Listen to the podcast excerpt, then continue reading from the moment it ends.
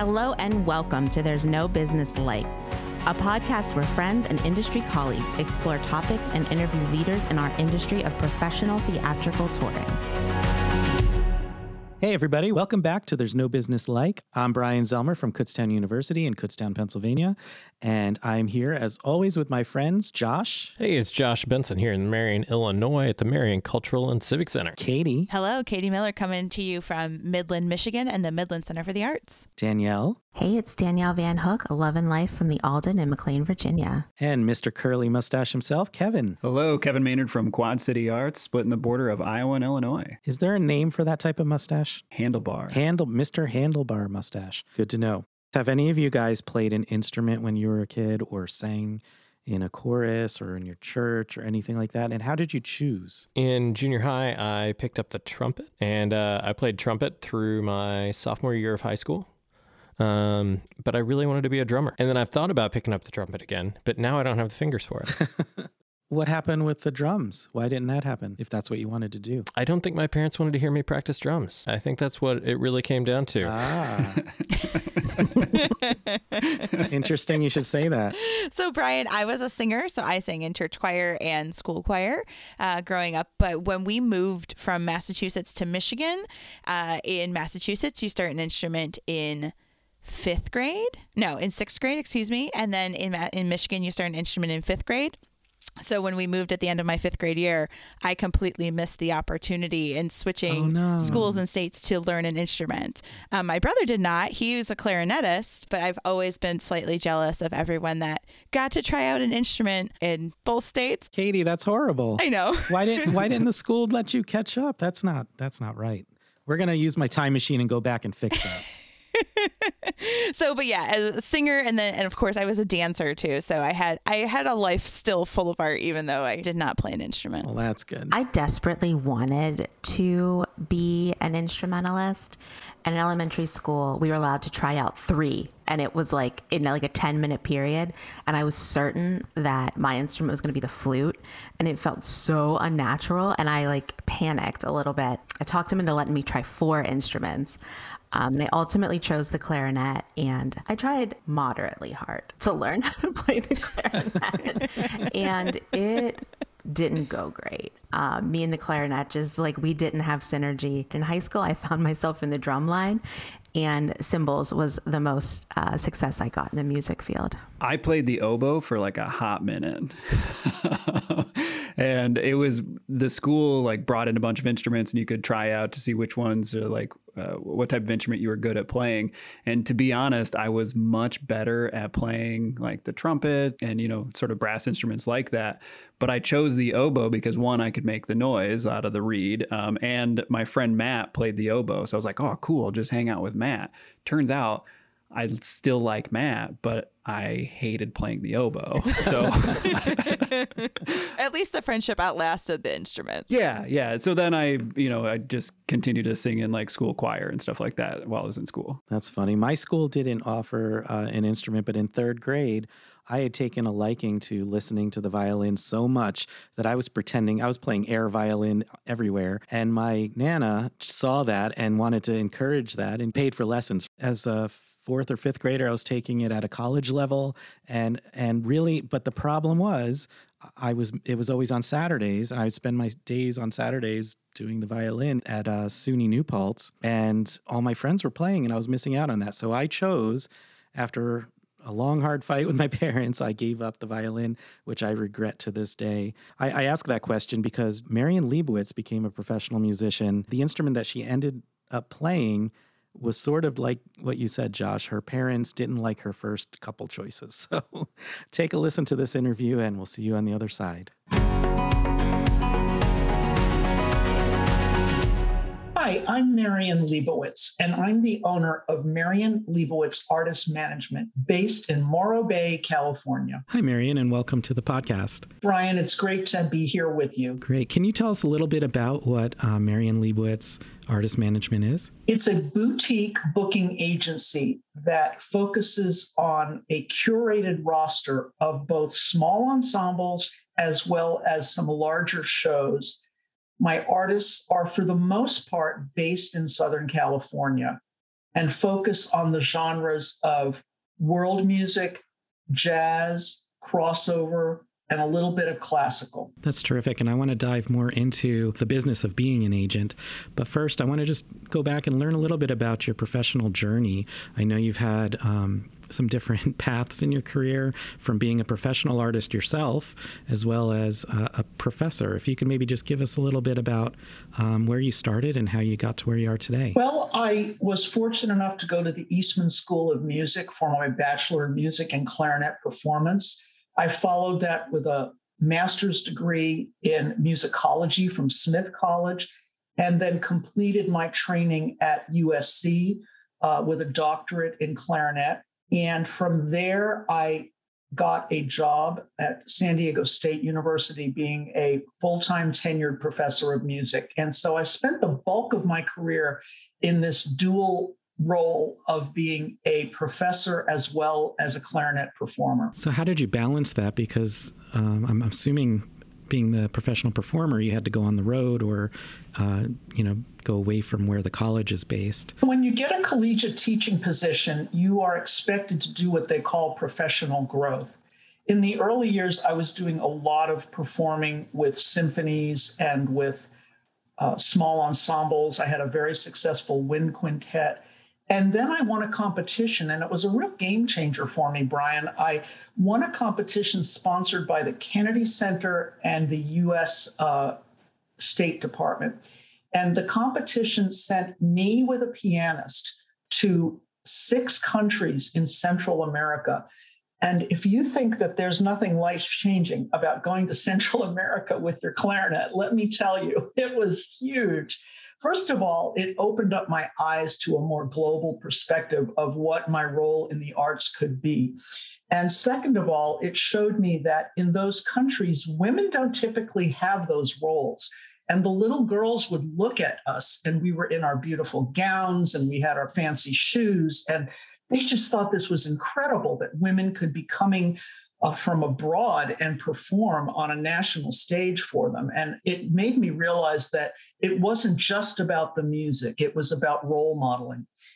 And I can tell you that that changed the way I taught in the classroom. And it's definitely formed the basis for how I run my agency today and the choices I make in curating who's on my roster. That's an amazing story, and, and it's great to hear that you're an inspiration to so many young women in uh, Central and South America. You mentioned that you were able to take some of what you learned then and bring that back to the classroom. Can you just talk a little bit more about that and go a little deeper into that? Yes, of course. So when I went to Eastman, the career track that we were exposed to was you could either be a member of an orchestra. And frankly, if you were second clarinet, that was not acceptable. You had to be the principal clarinet, or you could teach in the public schools. Those were sort of your two options back then. And when I got my job as a professor, I thought, that's just not expansive enough. First of all, there's not going to be enough spots for everybody if that's all we look at. And second of all, there's so much more to do that's interesting in the field. So I started getting interested in how do we teach performers how to make a living? What's the whole entrepreneurship side of the industry? And this is long before universities were talking about entrepreneurship programs. And so I created coursework in the early 90s to start talking about how do we make a living as performers? And then that developed to how do we make a living by going to audiences that can't come out to venues that we normally might go to ourselves? And so I started teaching a course called Community Outreach Practicum. And we went into jails, we went into veterans rehab settings, we went into hospitals, and of course, schools. And I thought, this is my worldview. I want my performers, whoever I'm working with, and myself at the time, to be able to go to anybody and bring art. So it really did change the way I taught. And I, I, would say I was a bit of a curricular innovator because I had to keep inventing courses to teach what I wanted to teach. There wasn't anything standardized in the curriculum yet. So that's how it worked out. And then eventually, SDSU, where I was teaching, was able to start a music entrepreneurship major. And it was in part because I had been teaching these classes. So there was things in the curriculum that already lent themselves to teaching performers and frankly, administrators and other people in the industry how to make money. If a student is listening to this and they think they want to become an educator, either in the public schools or even a professor like you were, uh, what advice would you have for them? Well, first of all, I think any student listening to this needs to think about what puts fire in their belly, what makes them excited about this industry. And whether you're in music or in dance or any art form, what art form really makes you feel joy? And are you somebody who wants to be making the art or teaching the art or creating an environment where the art can be brought to others. And so there's a number of career tracks available to a young person today in the arts, many more than when I was in school for sure. And if you want to be a teacher, the two choices, as you've enumerated, are to be a public school teacher or someone who teaches basically K through 12, even if it's private school, or to be a university or collegiate professor. So those are two very different career tracks, even though they would seem to be similar. Because as a K through 12 educator, you have to be uh, getting a music education degree. So that's one, one path. The other path of being a university professor typically involves getting the terminal degree in your field. And for most of us, that means getting either the DMA, the doctorate in musical arts, or the PhD. I want to back up even further and find out what it was that inspired you to to become a clarinetist. Is that am I saying that? It is a clarinetist, and I was a product of the uh, Huntington, New York school system that gave every child an instrument in the fourth grade. And honestly, it was complete serendipity that got me the clarinet because I had no idea what I wanted to play. And my mother kept telling me to go in and, well, see if they have a guitar. I like the guitar. And of course, they didn't teach guitar. So I came back and said, they don't have that. How about the flute? And she said, no, that's too high. That's going to irritate my ears. And I said, all right. She said, how about going back and seeing if they have a violin like your father played? And I said, well, you know, daddy played it, but it was really hard. And that's the whole string process. Anyway, this went on on for a couple of weeks until finally all they had left was the clarinet.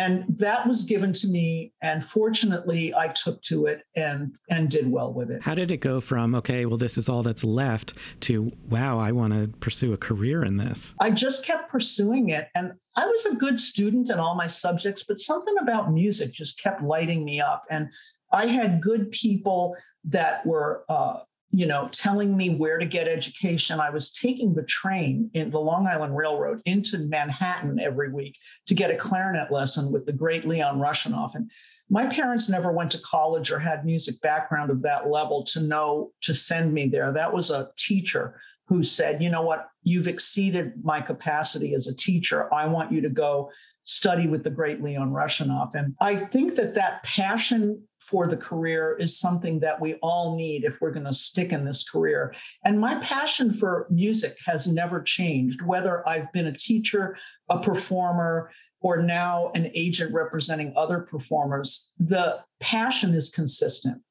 And that's the thing I want to say to young people is you do this because you love it and you really it, it, just lights you up every single day. If you see someone with a spark and there's someone else you know who could help that spark grow i think it behooves us to to move people along and connect them to the right people uh, that's part of our legacy to the young people coming into the field today. Absolutely. Now, you were a clarinetist and a tenured professor for 35 years. I want to know how you went from that to being an agency owner. Well, I told you my interest in helping performance majors was there from the start. I saw that there was a gap in the way we were teaching students back then. Um, and perhaps now as well, although I think that there are more and more campuses realizing that you need to teach performers how to make a living. But I thought I need to take this one step further. I need to get work for these people. I need to have gigs, if you will, for the students to perform so they learn what it means to play professionally. I started um, with a grant. I won a grant to do this to pay the students to go into various community locations and practice their craft. And that was the first inkling that I you know, would do this for others. I was already booking my wind quintet at that time, and we were going to WA, uh, the Western Arts Alliance, to represent ourselves. We'd had an agent, but after a couple years, she said, "You know, I don't really want to represent anybody anymore, and you guys go on your own." So I was going to Western Arts Alliance 30 years ago, long before I had my own roster. So I started helping students and then that branched out and I was helping alumni and I was helping faculty and all of a sudden I'm booking 400 events a year under the auspices of the university. And so I thought well you know this is getting to be a lot to do for fun. Um, there's a lot going on here and it's you know so I had to try to get myself funded to do what I was doing. And what I noticed and this is what's important to tell young people I noticed that I loved doing this more than anything else I was doing. I mean, I was so excited when I'd see a booking come in. I was like, oh my God, this is great. I've got this person going there.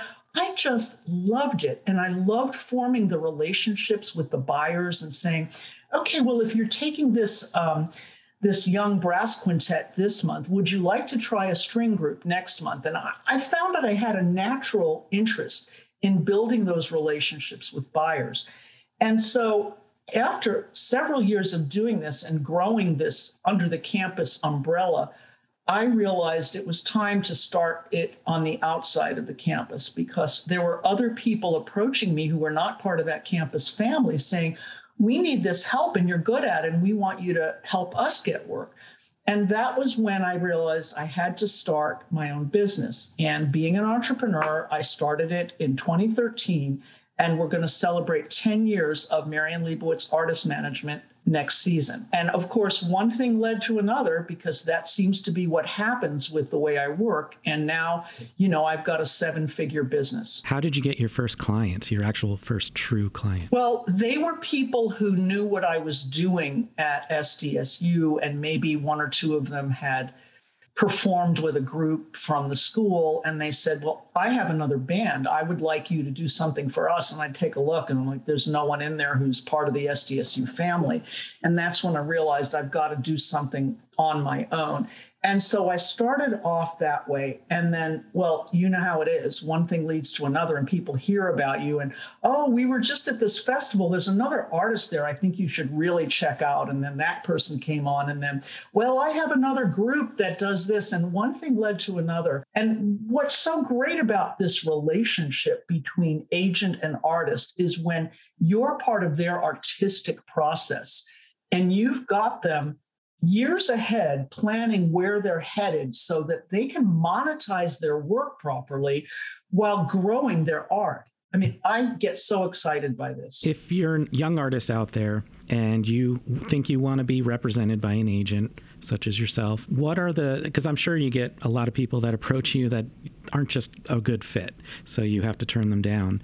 What are the things that artists should or could do to really woo an agent and, and satisfy that relationship? That's really an interesting question because recently I was approached by an artist. And as we were going along the process of getting to know one another, we discovered certain things that made it not a good fit at this time. And he was able to place himself with another agent who was a better fit for him right now. And so I really thought about this subject you brought up.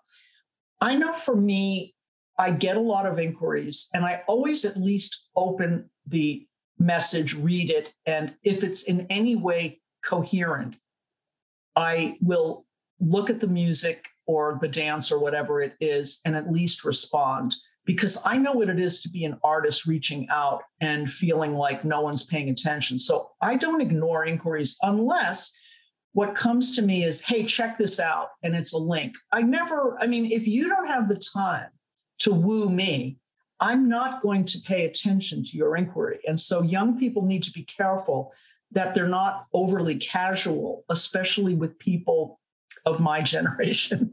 I mean, I make it sound like I'm ancient, but I'm not. It's just good relationship skills to really introduce your work to somebody.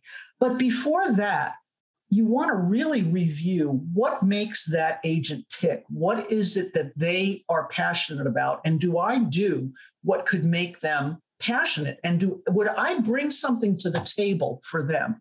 And that's one of the things I talk to at this point in my agency. I'm not taking on somebody new who isn't bringing something to the table. And by bringing something to the table, I mean they have to be prepared to say, we've already got relationships with these venues, and we're going to give you the ability to network with those venues in our behalf because we know you've got other artists that also need to be connected to those venues. And likewise, you're going to take us and connect us to the venues you've already made relationships with so we can work. So it has to be this real symbiotic relationship that the artist is a good fit artistically with who I represent. I have to absolutely love their work. I mean, their work has to send me to the moon because don't forget, I'm pitching it all day long, every day, and I'm listening to it. And if I'm jazzed about it, then I'm going to be able to make someone else excited about it too. You said that you need to be jazzed by it, which it doesn't mean that they're not good. If, like somebody, an artist can come to you and be really, really good, but if it's not something that you're into or can get into, it's not a good fit. But do you have then uh, a network of other agents or, or people that you might be able to recommend them to? And vice versa, do other agents say, hey, you know, I think you'd be really great with Marian? I do get people forwarding people to me from time to time. Um, I belong to NAPAMA, the National Association of Performing Arts Managers and Agents. And so we do get to know one another pretty well. And uh, sometimes there'll be agents whose work I really admire, but they promote commercial acts. Now, I have promoted some of my groups in commercial settings, but for the most part, I have that curated roster that is going to be pursued by performing arts centers, nonprofit festivals, this sort of thing. And so we do have an awareness of what one another does. What other work does an agent do other than those connections you're talking about that artists bring with with certain venues? How do you go about trying to get work at venues maybe that you don't have those connections to start with? You know, that's such a great question, Bryan, because as you well know, we've been through a couple of years of pandemic and it really changed the way we did business. And during the pandemic, with the inability to go to conferences live, I got went to everything I could virtually. I really saturated myself because I realized I was going to be meeting people that I normally wouldn't meet. And I did bring in a lot of new clients that way. Uh, and now that conferences are starting back up live, uh, I'm having to review my protocols. I've typically gone to three conferences per year live. I almost always go to Western Arts Alliance. I almost always go to APAP. And then of late, I've also added Arts Northwest. Last year, I went to NCPC Arts Market in Raleigh, North Carolina, and that will be a keeper when it comes back. It, it, it's right now it's skipping a year. I've had to look at what can I physically do. I'm a solo shop. You know, I do have uh, assistance with my marketing and this sort of thing, but it's very part time. I'm the solo booking agent and all the relationships are with me. And I have to weigh a couple of things. Am I physically able to get to the conference? Because some of them are really off the beaten path. They're in towns that are very hard to get to from Morro Bay.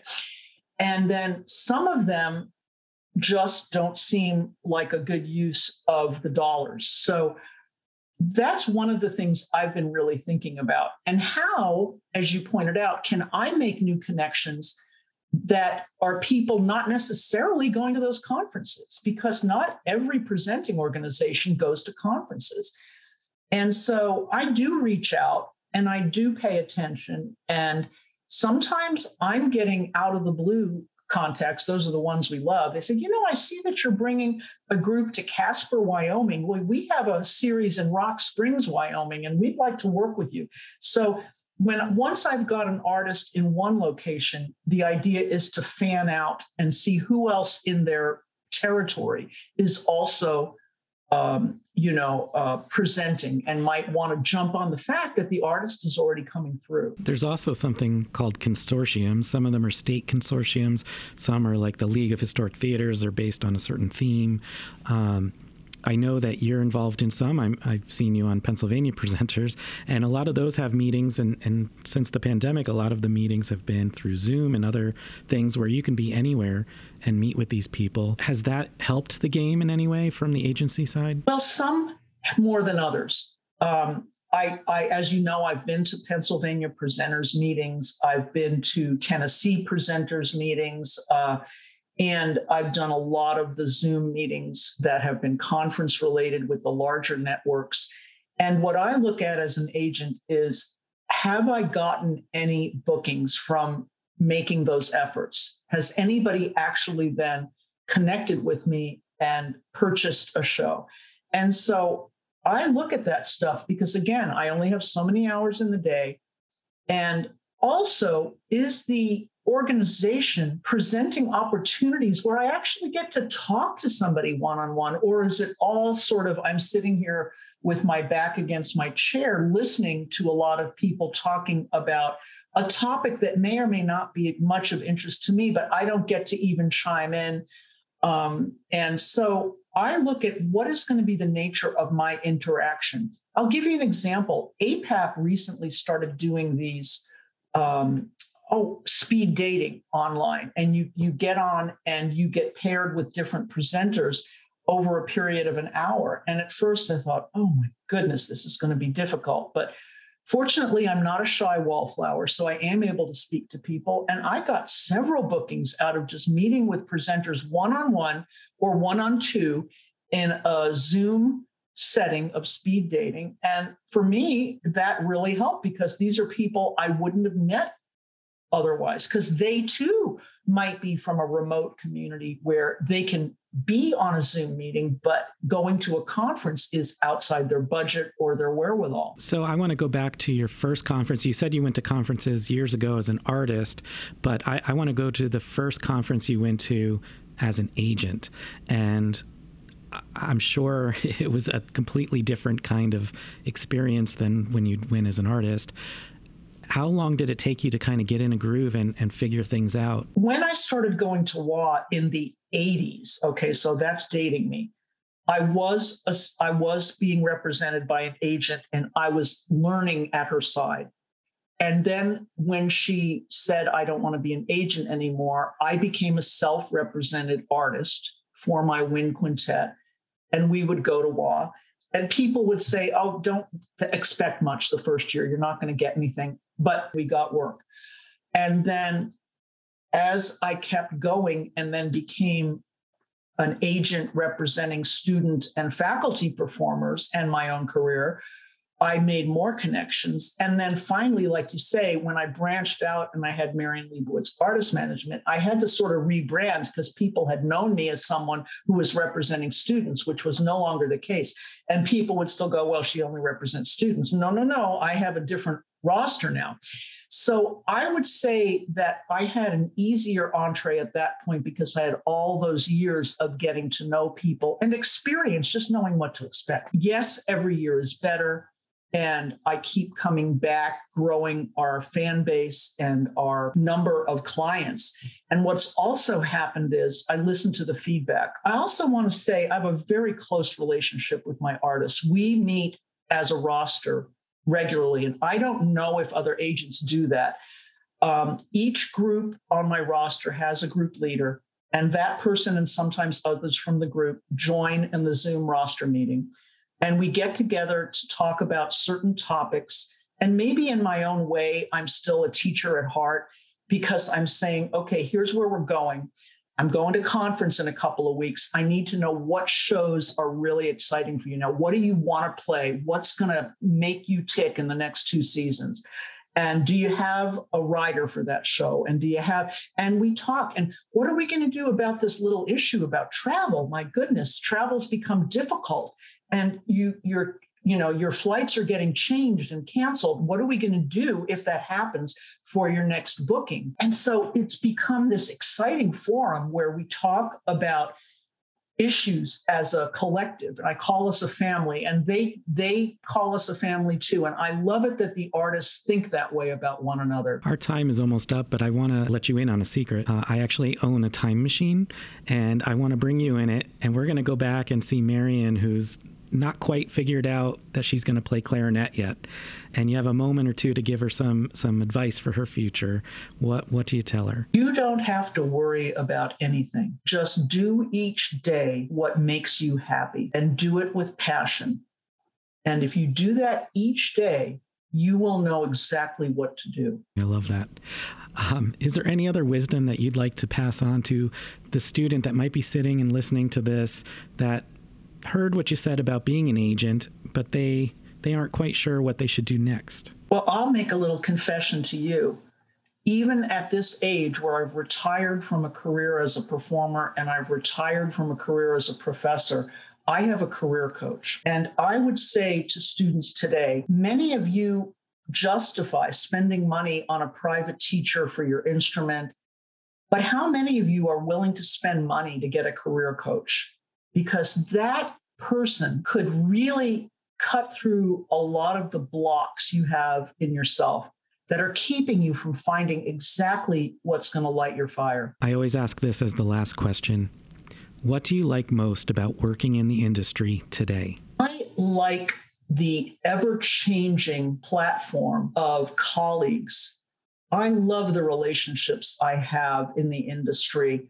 And you and I both know a lot of people are moving around. There's been a tremendous shift because either venues fell apart and new ones opened, or people left the field and someone got a job.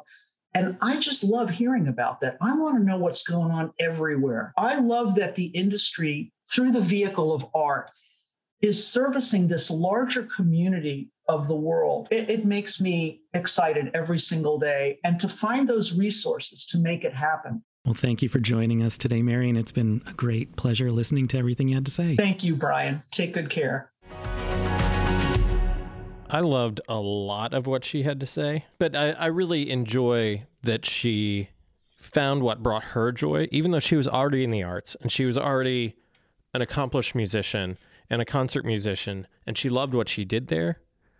She then recognized that within the arts world there was something that still brought her more joy than that that she wanted to pursue. Right. And she talked a lot about following your bliss and how if you do the thing that you love the most, that is going to make for a long and fulfilling career. And I do admire that a lot about Marian's career that she found something good in each stage. So, being a professional musician, then transitioning into academia, and really finding a way to support students and faculty by getting them gigs and recognizing that they needed professional experience before students would graduate and crafting new curriculum for them and kind of being a pioneer in the business, teaching the business side of the industry in academic setting.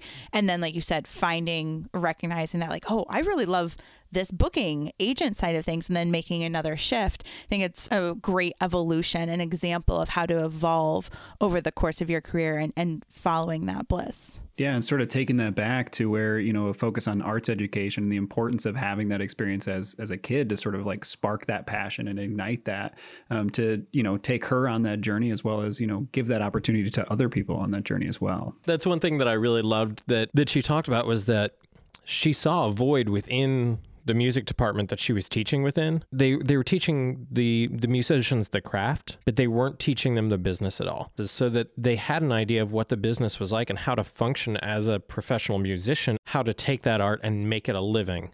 And and I think that's a really important thing to acknowledge within academia is that so often within arts programs they're so dedicated to pushing towards the art itself and the art form itself that they forget that if people are going to move forward in this, that that it is a business. And so I, I, celebrate those programs that that focus on that and that bring that into the equation. Yeah, that's that's incredibly important. And I know my background and my education background is purely business. And I have a lot of friends who went into the arts, became, you know, musicians, actors, etc. And within their first year out, I got a lot of phone calls and people reaching out of like, how do I do this? How do I do my taxes? How do I, you know, market myself as a business because I've spent the last 4 years focusing on my craft and not realizing that it's also about marketing yourself and it's also, you know, what do you do once that money starts coming in? She said at one point, um, you know, I was getting like 200 bookings a year, and I thought this is getting to be a lot to do for fun. I loved how she also uh, realized that she was a role model when she went to perform in, in Central America. And now you look at her roster, and she's got several people. She's bringing them up. They're they're young women that are performers, professional performers now from that region that are on her roster, and she's you know helping them make a living. Talking about you know her professional roster now i love that transition point for her where she had been known for being the person that was representing these students. And then whenever she launched with her own roster of professional musicians, she had to then essentially fully rebrand herself and remarket herself and re-network herself throughout the conferences as someone that has professional musicians, not just students anymore. And I think my big takeaway, Josh, from that is to not be afraid of transition and to not be afraid of trying something new. I think it can be really intimidating to have an idea and to actually take the leap. And Marian's story just demonstrates to all of us, whether you are new to the industry, whether you're a midfield or a mid career person, or you've been in for a while, that it is okay to take that leap, to take a chance, um, to rebrand yourself, whatever that is. Uh, it's, it's just a great example of, of how that could work. And if you're smart about it, then the sky is the limit. When I think too, we don't talk a lot about how agents um, curate their roster. Um, and she had a lot of great things to say about if you are um, an artist looking for representation. She talked about listening to her artists' uh, music while she's working. It's just it's so cyclical how that passion is happening. She's talking about them all day um, and their music and what they do, and and you'd think that you'd get tired of it. But no, she, you know, I mean, she loves them so much, and I bet she hears different things in their music the 800th time, you know, that she's listened to a track. I've never actually worked with Marian, and I didn't even know her before the pandemic. I met her through all the the many zooms that occurred during the pandemic where we started to get to meet a lot more colleagues a lot of new people which actually i think that's how katie and i met also. I just want to thank marian for taking the time to uh, speak with us and share her experience and and uh, it was really special and, and getting to know her. And like all of these conversations i hope you guys are getting something out of it too and we'll talk to you soon right, everyone. Thanks for listening to There's No Business Like. Our producers and hosts are Bryan Zelmer, Josh Benson, Kevin Maynard, Katie Miller, and me, Danielle Van Hook. Views expressed in this podcast are ours alone and are not reflective of the organizations we are a part of. Keep up with us at nobusinesslike.com. There you'll find links to all of our episodes and socials. If you like this podcast, give us a like, a follow, a review, or our favorite, a five star rating. Oh, wait, what was that site? I got it, don't worry. It is nobusinesslike.com. Do I sound out bus I-ness every time I type it? Yep, sure do. Stay in touch, my friends. Yeah, That's one and other also, thing. and, That's and one- also, you know, one two three go. And, uh, That's and one also, I think it's worth pointing out